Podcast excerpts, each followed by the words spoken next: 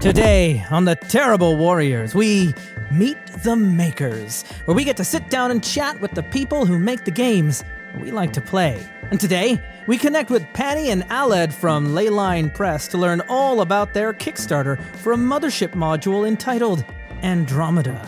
You'll learn all about how this scrappy new company went from an idea concocted after a dark night in the woods all the way to the glamorous photo shoot with their game in a bathtub. But first, this is Meet the Makers, and I love to get to know why they do what they do and how they came to enjoy this hobby. First up, you'll hear from Aled, and then the next voice will be Panny's, as I began to ask them both how they came to get sucked into this world of tabletop RPGs for me, I think um, it started just because I don't think I've I've I've always made stuff for RPG. So it started for us, um, or for me, when I was uh, ten. Um, so uh, we were sort of into 40k, you know, Games Workshop, all that sort of stuff. And um, you know, I was sort of sleeping over at a friend's house, and then it was just like, oh, you know, like obviously we can't really play 40k now because it's like, you know, his parents have gone to bed and stuff, but it's like we can still hang out and like, so we were like, right, okay, well, let's just start sort of telling stories, and we just use like 40k stat lines and um, we just made up rules and it was just like simple d6 systems and uh, you know those were some of i think genuinely the best campaigns i've ever run um, but you know, yeah, and we just sort of stay up really late, um, kind of playing that. So I think, you know, with with that, I've and just generally every game I've ever played has been homebrew to some extent or another. So it's it's just sort of a natural part of playing RPGs for me is is actually making stuff for it.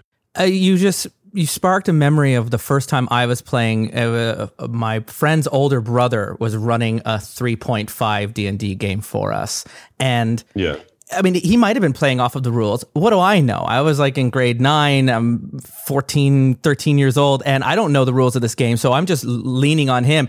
If it was homebrew or official, it wouldn't have made any difference. What the matter was is he was running a game for us and telling a story, and we were being pulled into that. And it was, uh, it was addictive being not just part of a presentation, but being pulled into that experience at the same time. And whether it was yeah. the official Dungeons and Dragons rules or whether he was literally making it up as he went along. And I think it was the latter. It didn't really. It didn't matter. It didn't really I, was, I was completely yeah, ignorant of the yeah. rules, so it, it, wouldn't matter where it was coming from.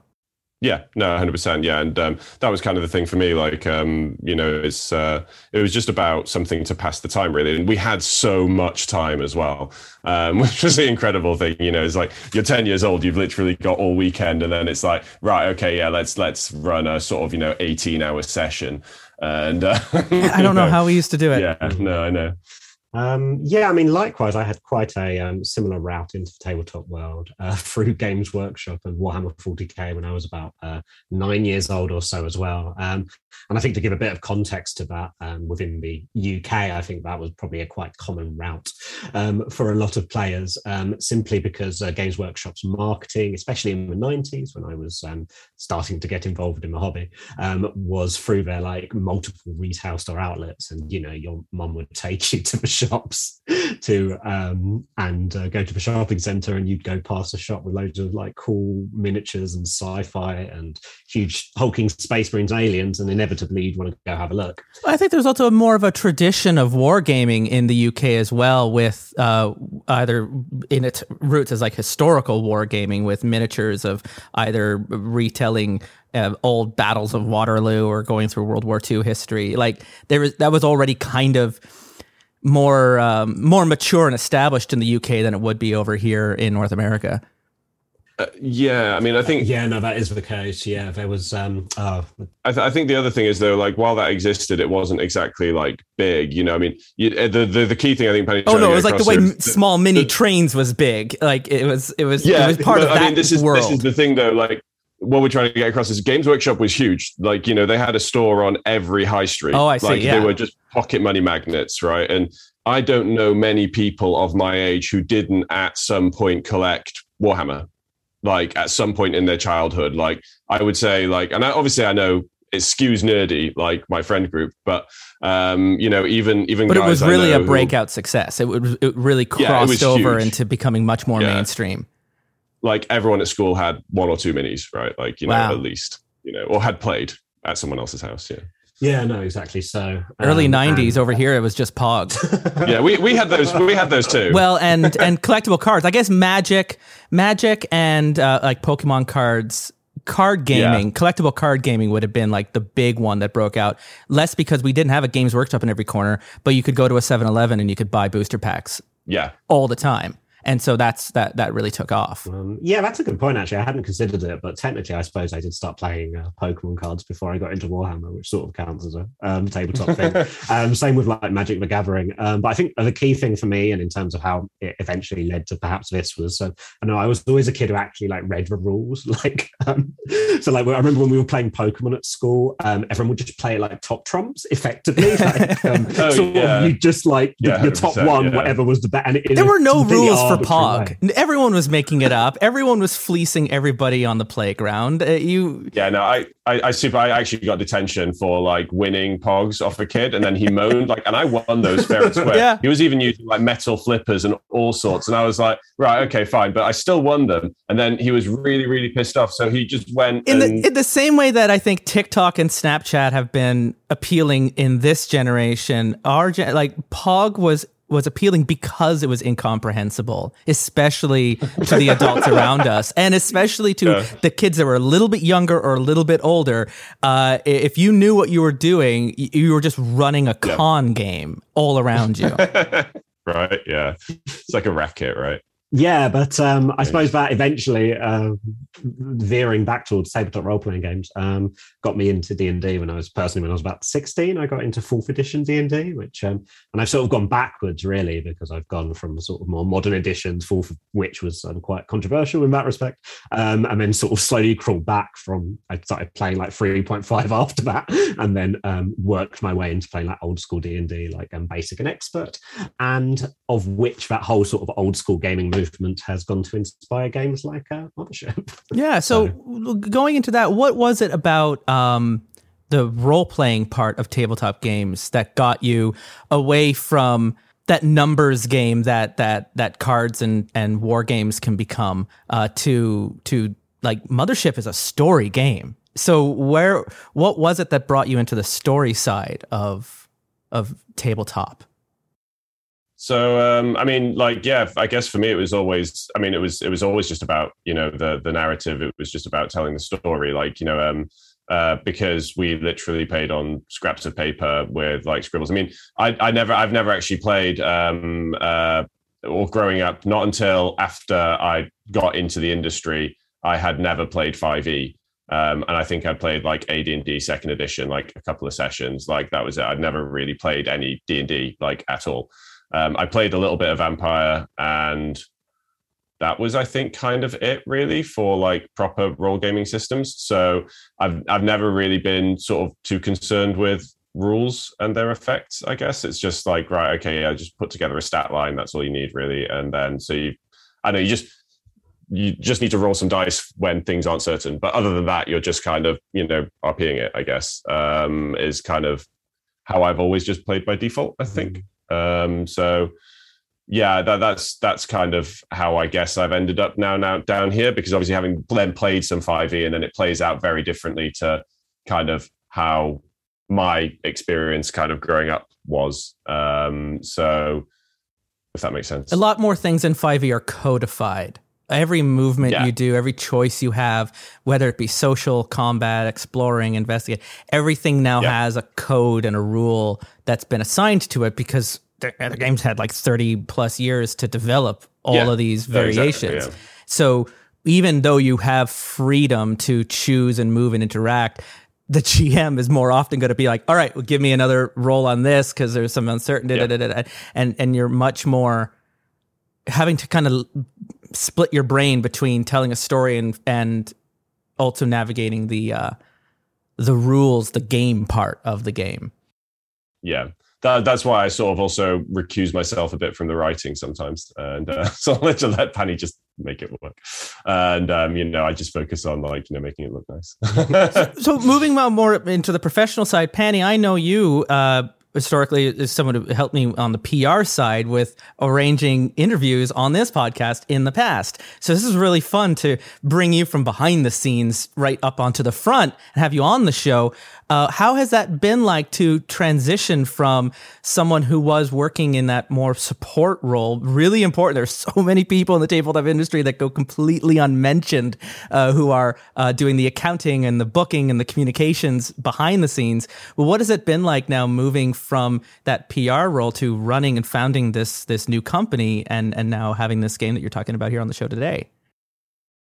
Um, yeah, I guess I'm uh, living the dream now, um, for real. um, I mean, yeah, I mean, I've been lucky to get um, like a lot of um, actual um, industry experience, um, even like working um, behind the scenes. And I've been very fortunate in that respect um, because most people don't get to work in the tabletop industry in any sort of professional capacity. Um, so I've been very fortunate there to be able to do that and to um, make links and connections I have. And I'm very much, and I'm sort of very much now using that that acquired skill set along with like I've tended most of my jobs have tended to be within sort of the media and PR industry. and I've always sort of just done tabletop as a hobby, as many folk do.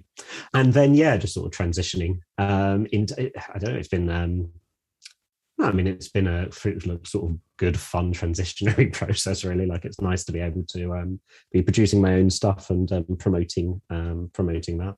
It just just feels good. I don't know. I'm just I'm I'm very happy at the moment in a simple sense, um, and but just feeling very lucky as well to be able to do it. Um, yeah, that's terrific. Uh, yeah, because th- this industry is a lot smaller than I think listeners of actual play podcasts realize. It's uh, uh it is it, even even when we're dealing with with the Wizards of the Coast side, even that compared to other gaming industries, it's still quite um, uh, intimate in its size of, of yeah. people that are involved and uh, and the actual uh, in terms of paying jobs that are also available. There's so many games that we've played here on the show that are for all intents passion projects or part-time projects that other people have put out but they still have to have another life that they live uh, just to just to make it work this is this is not an, an easy business to to, to crack so leyline press you reached out to me about Andromeda. And that's what we're really here talking about. So I, the introduction is important. I want to get to know you, but I also really wanted to get to know Andromeda about this. So you sent me some pictures and the, the press release sounds really cool. It's a module of Mothership, as we mentioned a little bit briefly about, about that. So, I mean, take me through the origin story here of Andromeda. How, how have we ended up here talking about this game and, and why having a module for Mothership? Why choosing that particular setting uh, as, as, your, uh, as your anchor? So Mothership kind of came about. Um, it's um, I, I, actually play a lot of RPGs with people who don't play RPGs. Um, so um, this this came about because um, basically a friend of mine and another friend of mine were going camping in the woods, and um, uh, one of my friends who played a couple of sessions with me, like one shots and stuff like that, was kind of like, um, oh yeah, you know, um, can can you like, you know, can you run something like, you know, because we're out camping in the woods, like there's nothing to do at night, so it's like, you know, it's like being a kid again, right? You're just kind of sat around. It's like, what do we do? Um, so I was like, oh yeah, sure, you know, and um, his friend hadn't really like played anything before. And um, so I was kind of like, right, okay, well, you know, I'll scribble up some maps on the train up there, and um, you know, I guess like, you know, I'll just run a thing. I'd recently played um, it's actually Alien, um, but the Chariot of the Gods uh, module from yeah. uh, Alien. And um, I was kind of like, yeah, you know, so some sci-fi horror. I know, like, he's really into um, uh, Alien and Aliens, uh, both of them are. So I thought, oh yeah, you know, that'll capture their attention more maybe than a, something fantasy. So um, uh, yeah, uh, scribbled it up, and then kind of ran it and uh, played it. Really enjoyed it. Um, I ran it in Mothership because um, uh, it's easy um, to pick up. So it's kind of like you know, there's three core stats, right? So like you know, it just makes it quite simple. Um, you just need like the D100. So I only had to take two dice with me. I didn't have to take like, you know, a whole box of dice because we were backpacking. So, you know, I just wanted something light. yeah, like, you know, you can just, you can't like, bring your whole tabletop with you. Yeah yeah, so Mothership's like just a tiny book. So I just took the Mothership book with me and I was like, okay, that's all I need. Yes, then it was really good. And then I came back and um, I was kind of, because I was out there in the woods and I was kind of like, I had all these maps and I was kind of shining a torch on them. And I was kind of like, oh, yeah, it'd be like really cool because it was really dark, right? And I was like, this would be really cool if this was actually like glowing. And then anyway, I got um, the juices flowing. So, you know, it's kind of, um, I do a lot of risograph printing. Uh, we do a lot of printing on risograph, and um, so they have this fluorescent green ink. And um, I saw a sample of fluorescent green ink on a black embossed paper, and it it just looked like you know like scan lines on a TV kind of thing on a green screen TV.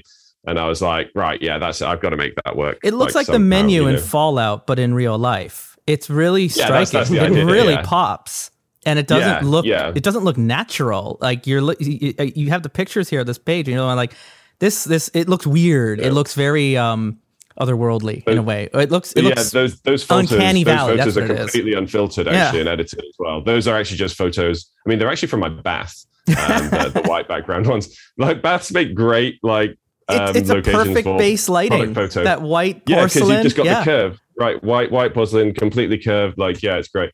So you're out in the woods and you just needed something that could glow in the dark, and then that set your brain going, and you started working with uh, with this. So, and then and then before you know it, you're taking pictures of your new game in a bathtub.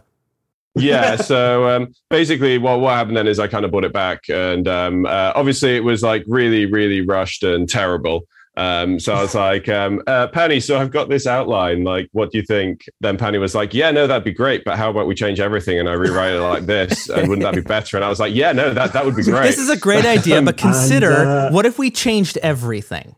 Yeah. yeah, that was the broad gist of my um, repitch of um, Andromeda. So, so like, Penny, I, then your perspective, what was it here that Aled actually brought to you, and uh, and yet yes, we're changing everything, but something um, hooked you in to to agree to work on this.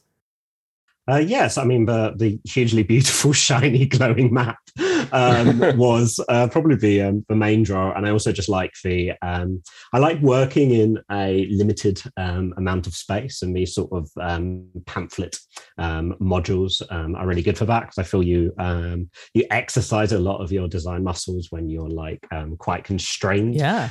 to a very specific format. Some of the best games I've played in the last year are one page RPGs yeah. where you're you know like that that designing in a box like that uh, can be really um, it's really interesting what people come up with. Yeah, yeah exactly so. And um, I mean, I've and I've been playing Mothership um, for a while now. So I run a um, like old school um, gaming meet in London, um, and I was running that uh, in the before time. So and we ran and played uh, run and played Mothership um, then for the first time, and it's just a really cool um, system. It uses a lot of like um, you know core, um, as it were, like OSR design principles, like um, emergent play, um, like high lethality, um, and like a lot of like weird randomization and open sort of sandbox gameplay, and then just combines that with like all this really classic like science fiction horror. Before I dive a little deeper in, can you help explain just very briefly what OSR is? Because Young Terrible Warriors, we we don't really we haven't really dived into that. It's mostly been Powered by Apocalypse or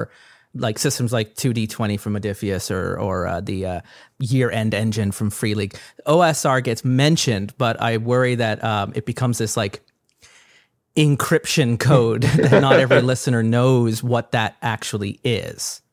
Sure, yeah. Um, so old uh, OSR uh, ostensibly stands for uh, either old school renaissance or old school revival, um, depending on uh, who you ask.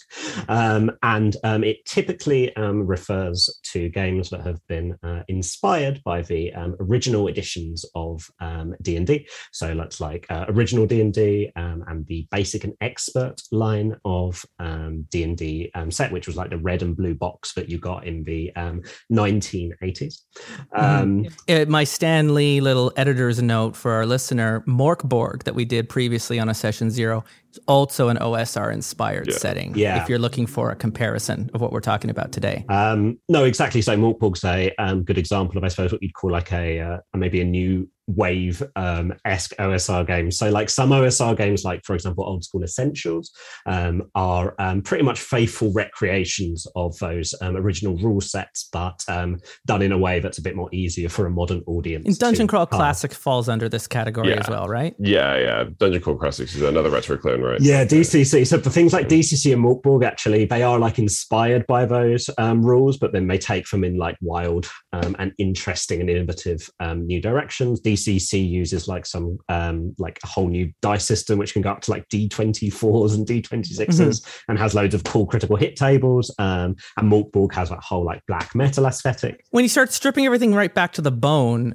all of a sudden you can do anything when you start adding meat onto it because you're going right back to these basics and then it's just a little bit of salt and pepper and it's a completely new game yeah right like i mean i mean for me like if i was distilling osr down to like its basics it's like it's your six six stats like 3d6 down the line right? Like d20 and like it's just key that you have like lots of tables and that emergent narrative and like exploration matters, high lethality matters, like you know, it's, and it's fast, and it's fast, yeah. And you're not going to get bogged down with uh, an hour long combat in a single room before yeah. you move on to the net. Like it's boom, boom, boom, boom, boom, a couple dice rolls, and you yeah. have to live or you're dead. Which is which I, I love that actually for narrative as well. Which like I guess it's why if I'm going to play D and D, it'll be like OSE or it'll be. Um, I'm I'm actually running Forbidden Lands at the moment as well because um, I, I, really like that, but because um, I like that because it's kind of a crossover in a way. But I mean, I like it just because it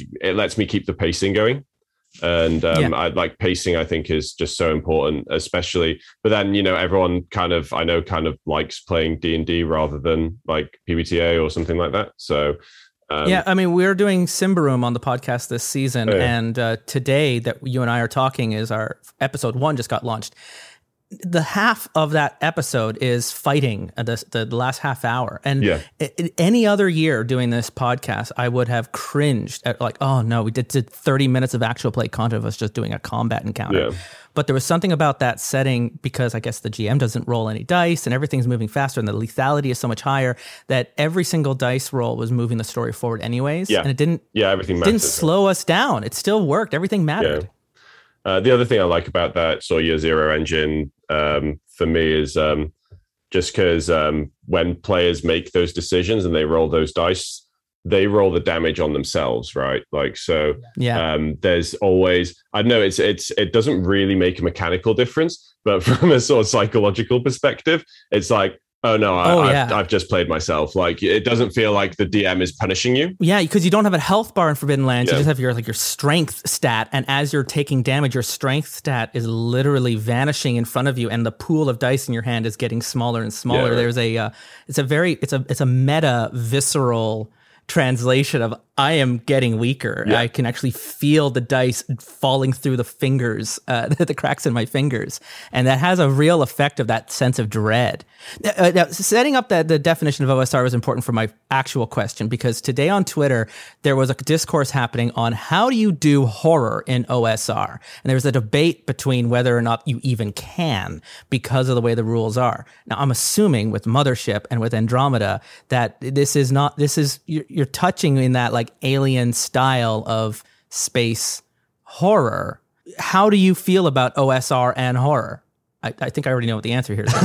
Pretty good. I mean, yeah. So, like, I, was, I mean, I was about to um, quite make this point, um, but like OSR games are like perfectly suited to horror. Like, almost. I mean, I don't think necessarily intentionally, but those like um, elements of that basic D and D rule set of like um, high lethality, like your character can just die from like one hit, um, and um, that sort of emergent play where you have to like make make these decisions, which when put in like a horrifying yeah. situation gets really tense because you know that like you can turn a corner and there can be something horrific there, and your decisions do actually um, matter because you're vulnerable, and the GM is not going to just you know fudge the dice and um, let you let you get away with you know resource resource management as well right? And like, then like resource management, yeah. um, survival, um, or, yeah. and run, um, run out of torches. Like, yeah, good yeah. luck. exactly. Yeah. Yeah. The, the, the, there's only so much the GM can save you from in that. There's yeah. very little safety net. They're like, well, I mean, it's there on the table. I can't yeah. save you from yourselves. Um, um yeah. Then the, mothership as well. Yeah. so, so yeah, like mothership sort of yeah adds to that. So it um it, it I think yeah it picked up on the fact that these sort of OSR rule sets are actually well suited to horror. Um, they tend to have like a low power level as well. Like even in the old school D and D stuff, like your wizard had like one spell at first level, and it was often randomly determined. And, and it was just like yeah. good luck from there. And likewise in Mothership, something I noticed in Mörk Borg, you have like three hit points, yeah. and that would be a lot of hit points. Yeah. yeah and like yeah d6 damage like um yeah good luck with that um yeah, roll. Just just always keep a stable of characters, right?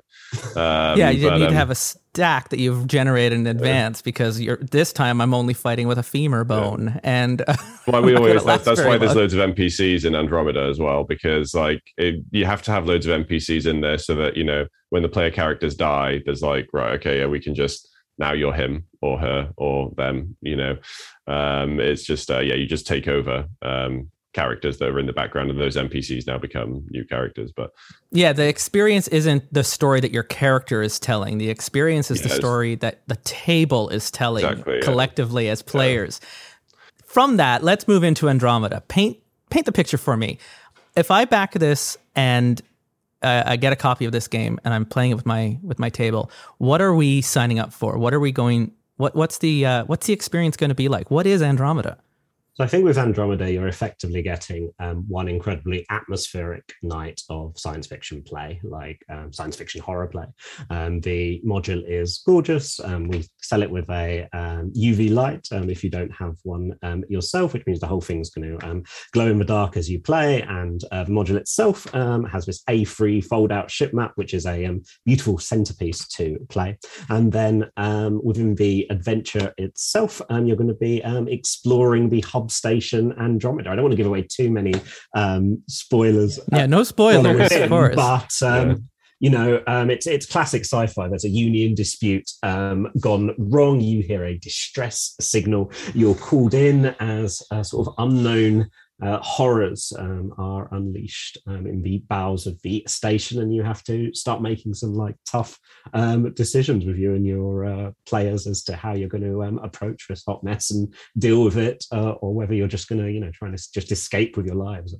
So we've got a few different factions in there, obviously, because of like you know the union dispute gone wrong, and then you know other factors. There's um, there's a few different kind of i guess factions involved as well. So as you sort of explore your way through it's the idea is kind of like look you know it's it's quite sandboxy in terms of the way it plays. It's like um, there are things that will happen and you will come across things and um, uh, but it's very much that sort of osr emergent gameplay kind of thing right? Like you know um, you could probably play it like 10 different times and the story would just play out differently every time because different things might happen. Um, and you know sort of um, uh, people will appear in different places and um, things like that because a lot of it is kind of on tables essentially. So yeah, I was going to ask. Uh, you mentioned like uh, uh, with Panny warning about no spoilers. How would the replayability like once we've played through it and we have been uh, introduced and we're a little spoiled? Maybe we go back as a as a group. We're playing it a second time now, knowing a little more of what to expect. There's still going to be twists thrown your way. There's still going to be a randomness to the yeah, setting. Like you'll you'll know you'll know I guess the you you'll you'll you'll have figured out the big secrets, right? Like you know, um, uh, you'll know roughly kind of what everything is and where it is and what's going on. But um, you know, obviously, it can still shake out in a different way. Um, but yeah, and I think for a GM, um, who like runs um, a lot of games for a lot of different groups, um, like myself. um, yeah, and I do tend to like like making products that I'm actually going to use yeah. for obvious reasons that I'd want to buy myself. Um, and like every time you run this with a group, it's going to play differently. Like maybe not if you run it for the exact same group, but I think yeah, still has some replay value there. But when you run it for different groups, it's going to run differently because, as said, there's different factions. There's this um, sort of group of uh, Union miners. There's the station crew themselves, and there's the uh, aforementioned horrors as well well as um, a few other interesting bits and pieces, like because we've just tried to condense, condense as, and put as much like gameable content mm-hmm. in there as possible, um, given its um, compact size. Yeah. I did want to ask that when it comes to indie games, if you're the one who buys the game, you we we all know you're the one who's going to end up running the game. So, what is it like as the GM? Um, what is their experience going to be, especially if maybe this is one of their first times running a game and and they're part of a gaming group and they oh this is really cool. I want to bring this to the table. What's it going to be like on their side uh, on their side of the screen uh, running running andromeda? Mm. Um, yeah, I think this is actually a pretty um, good one for a new GM because it's um, because it's such a like compact um, module. Like you're not you've not got like a vast amount of information to um, take in. And um, whilst we've got a lot of twists and turns within there, the story is still like very like classic sci-fi. You know, derelict hub station, like. Uh, distress signal what's going on um, it's, uh, it picks up on a lot of those tropes you know um, which means that um, running it, I think, if you've never run like Mothership or um, like sci-fi, or even if you've never run a game before, um, it's going to be a pretty good as like an introductory um, thing. I mean, if I'm running the Alien RPG for my friends and they're big fans of the lore and I don't know what the heck I'm doing, it can be a little daunting only because that, as great as that book is, a good hundred pages of it are just on the setting and the world. And you know, if you're doing something more established like Dungeons and Dragons or or Vampire or that, like there's so much if you really want to get into the history of those games and and the lore in those worlds. Whereas, you know, if you're playing an indie game like Andromeda or like Mothership, it's so much more compact and so much easier to just yeah. get yourself up to speed. And no one else the, in the room is going to know yeah. either. I think so the other thing is because um there's no one correcting you. you you kind of like you have to to a certain extent lean quite heavily into tropes with stuff like this because um obviously like the setup kind of is evocative of things like you know um alien or like um uh yeah like event horizon and um you know sort of those classic kind of like 70s 80s 90s kind of you need like to give the audience horror. what they want. Like you can't you know, just keep it all hidden away. Yeah like and all those cues kind of like yeah they just kind of bring it straight to the fore right? You don't have to have like 300 pages of background about the company that built the space station. Like no one cares. Like you know you're here now and like just yeah it's about your characters not necessarily um you know the whole world building. And then that's the other thing as well. When you set it on a space station and floating through the middle of space you know the world is very small so there's not much to build. Yeah and everything like everything outside that station literally will kill you. Yeah. and so there's this you're surrounded by this void and this lethality i find playing settings i mean that was one of the reasons why i think like the video game alien isolation was also yeah. so scary. It's just you're not you're not safe here and you don't have anywhere to run to. It's it's almost worse than being in a submarine in that like everything around you the whole environment is everything is trying to kill you. um, barely holding together and barely keeping you yeah. alive, right? One of the uh, Dead Space, the the necromorphs were terrifying, but so was the station itself yeah. that you were on. As walls are blowing out and things are falling apart and power is going out, the station is only keeping you alive barely. Yeah. And there's that that threat that's always there. That space is so hostile.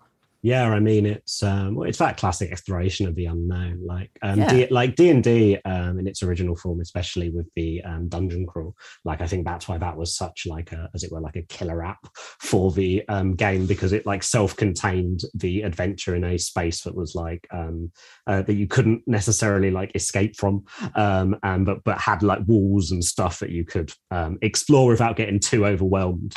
Um, and then throwing that into space makes it even more terrifying because you can't decide to leave the station to just like explore the like stars because you're um you're you're often trapped there unless you've got a spaceship. But um yeah, so then who's to say that that's not been damaged or sabotaged or uh, any number of uh, useful and uh, oft used um, plot points. exactly. Yeah. yeah. So um, yeah, it um, it ramps it up again to that like real horror level. Like it takes that yeah. um, that claustrophobic setting and then just like yeah. yeah one one thing we've one thing we've not actually mentioned. Um, uh, you were asking before about Mothership and you know one of the how it does horror so well. So I'm not sure if you're aware of this or if your listeners are, but um, Mothership also has a stress system built into it, um, which we hadn't mentioned. So um, uh, yeah, obviously the the stress system is specifically designed to ratchet this up. So doing certain things or having certain things happen to you gives you stress. And um, if you, I mean, if you accumulate enough of it, you can literally just die of a heart attack. Um, like you can just die from stress, or you go catatonic, or um, uh, you, you know, your character can just go insane and start shooting up his friends.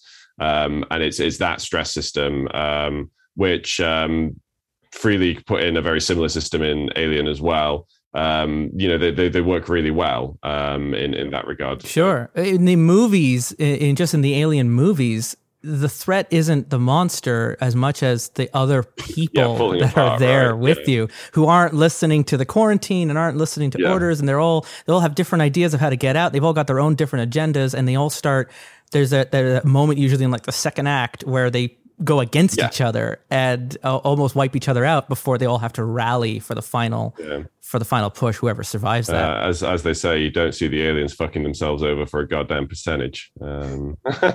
no uh, yeah Sorry, I love that movie, and I will quote it. So, um, I should probably stop, or you'll get like a copyright strike or something because you know I was using too much of it. I would be thrilled if this Rinky Dink podcast got a cease and desist one day, I would hang that on my wall. Uh, Andromeda, Andromeda's on Kickstarter. It got funded in two hours. Congratulations! It is still currently on Kickstarter at the time that we're releasing this, so there's time for you to visit through that. The link is going to be in the show notes. So, for the Kickstarter side of Andromeda, uh, how has that gone? What have we got to look forward to? What are you hoping to accomplish? And like, what's the roadmap here for for Andromeda for for for those of us who are who are backing this project?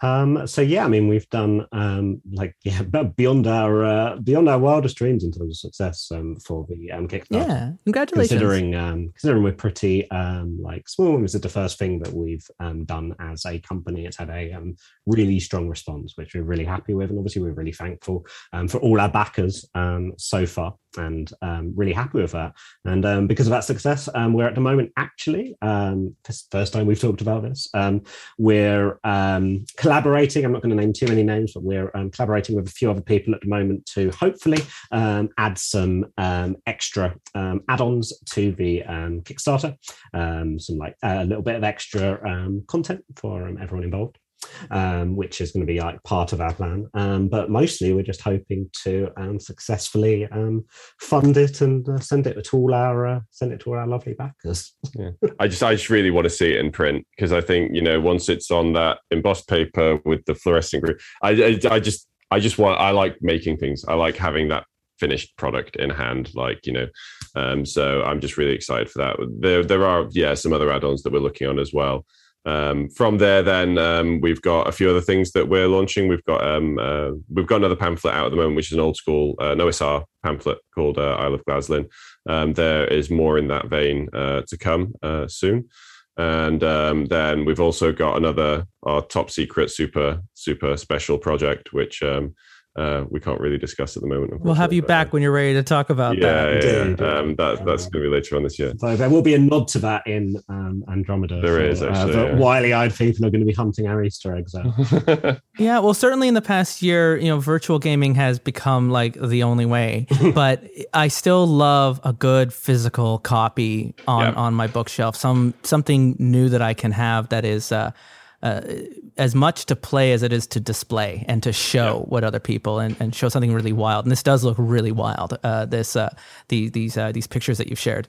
that that that backside is is all player facing information. There's no GM information on that side. So you know, it's like as I've, I've played obviously lots of stuff before and I've run lots of stuff before, but um, I one thing that really really bothers me is when you have some really beautiful illustration or some really lovely map, and um, it's all keyed, covered in for me. You can't show it to the players. And you're just kind of Yeah. like, you know, if, if I'm going to have something, I want, I want everyone to see it. Like it's this really you're nice picking thing. Let's have it in things the up, the and table, you're like, you know. you you see this Yeah, much that- as you're covering your hands at the top and the bottom, and you're trying to not get your thumb in the way. Yeah. There, that face, that's what you see. Or you've All right, got, like, a everything else million- you're not allowed to know yet. a million sheets of A4 and you're kind of shuffling them around as you're showing areas of the dungeon, right? Um, yeah, no, I, I, I like just sort of like putting it all out there, and um, that's Oh yeah, it of- kills me as a GM if I have so much of this amazing material, but it's all restricted to my side of the table, and I can't share it, and I can't show you, and I can't tell you. I, I I don't want to be the magician who doesn't share their secrets. I want you to know what's going on in my head so that we can all work together at this.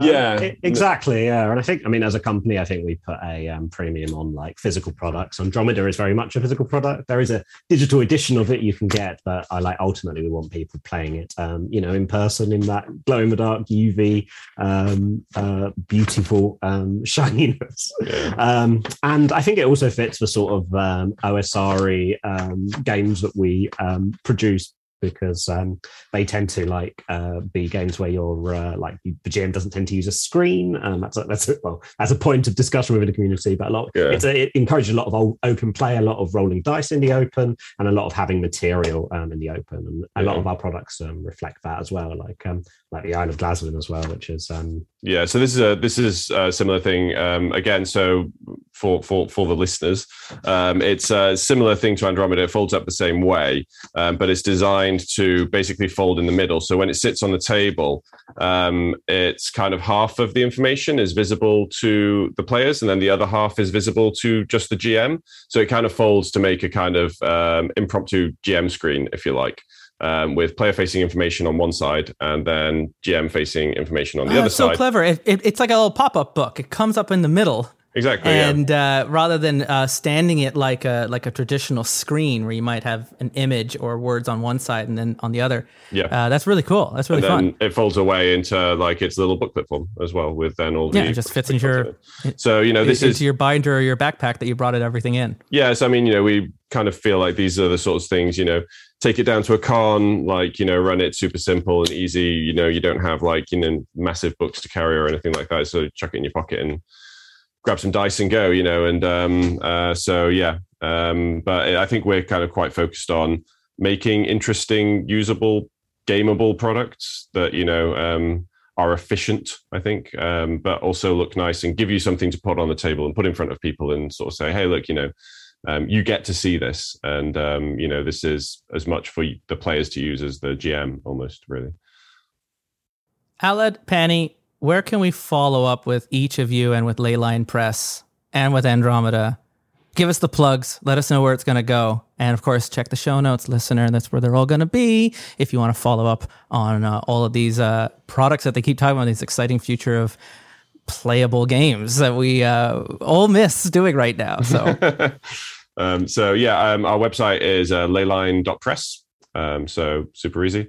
Um, and then I need Panny to tell you the socials because I don't remember what they are. And Panny set them up.